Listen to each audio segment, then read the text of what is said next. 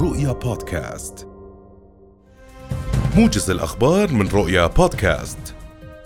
أعلن جيش الاحتلال الإسرائيلي اعتقال منفذي عملية المزيرعة المعروفة باسم العاد العاد بعد ثلاثة أيام من المطاردة قرب منطقة رأس العين داخل الأراضي الفلسطينية المحتلة عام 48 وبحسب وسائل إعلام عبرية فإن أحد منفذي عملية المزيرعة ترك وصية مفادها أن سبب خروجه وصديقه لتنفيذ العملية هو الانتقام بسبب الأحداث في المسجد الأقصى المبارك. وأسفرت العملية عن مقتل أربعة مستوطنين وإصابة ثلاثة آخرين. نفذها شابان بواسطة فأس. وكانت سلطات الاحتلال نشرت صورتين لشابين اتهمتهما بتنفيذ العملية وهما أسعد الرفاعي 19 عاما وصبحي عماد 20 عاما من رمانة في قضاء جنين. قررت سلطات الاحتلال الإسرائيلي تمديد إغلاق الضفة الغربية ومعابر قطاع غزة حتى يوم غد الاثنين.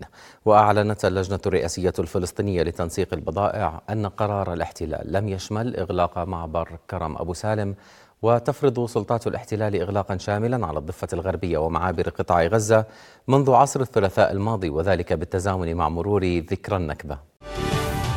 تناقش لجنة الاقتصاد والاستثمار النيابي اليوم مشروع قانون معدل لقانون الضريبة العامة على المبيعات لسنة 2021 ويهدف مشروع القانون إلى المساهمة في الحد من عمليات التهرب والتجنب الضريبي من خلال سد الثغرات التي قد يلجأ إليها بعض المكلفين.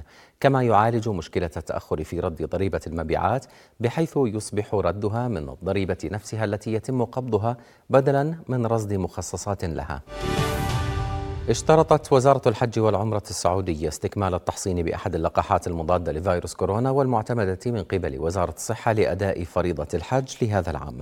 وأكدت الوزارة أنها ستعلن قريبا عبر موقعها الإلكتروني عن إجراءات التقديم من داخل السعودية للحج لهذا العام.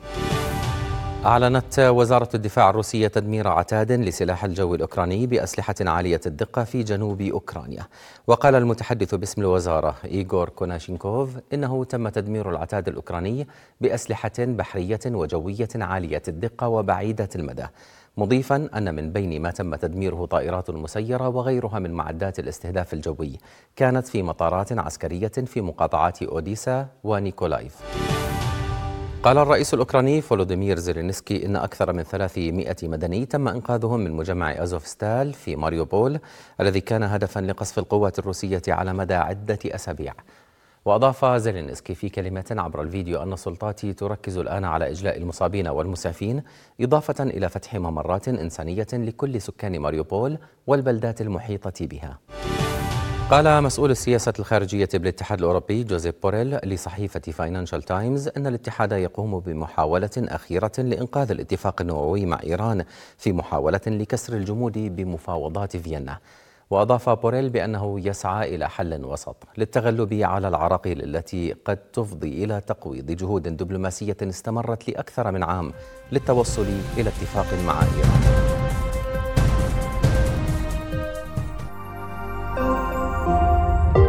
رؤيا بودكاست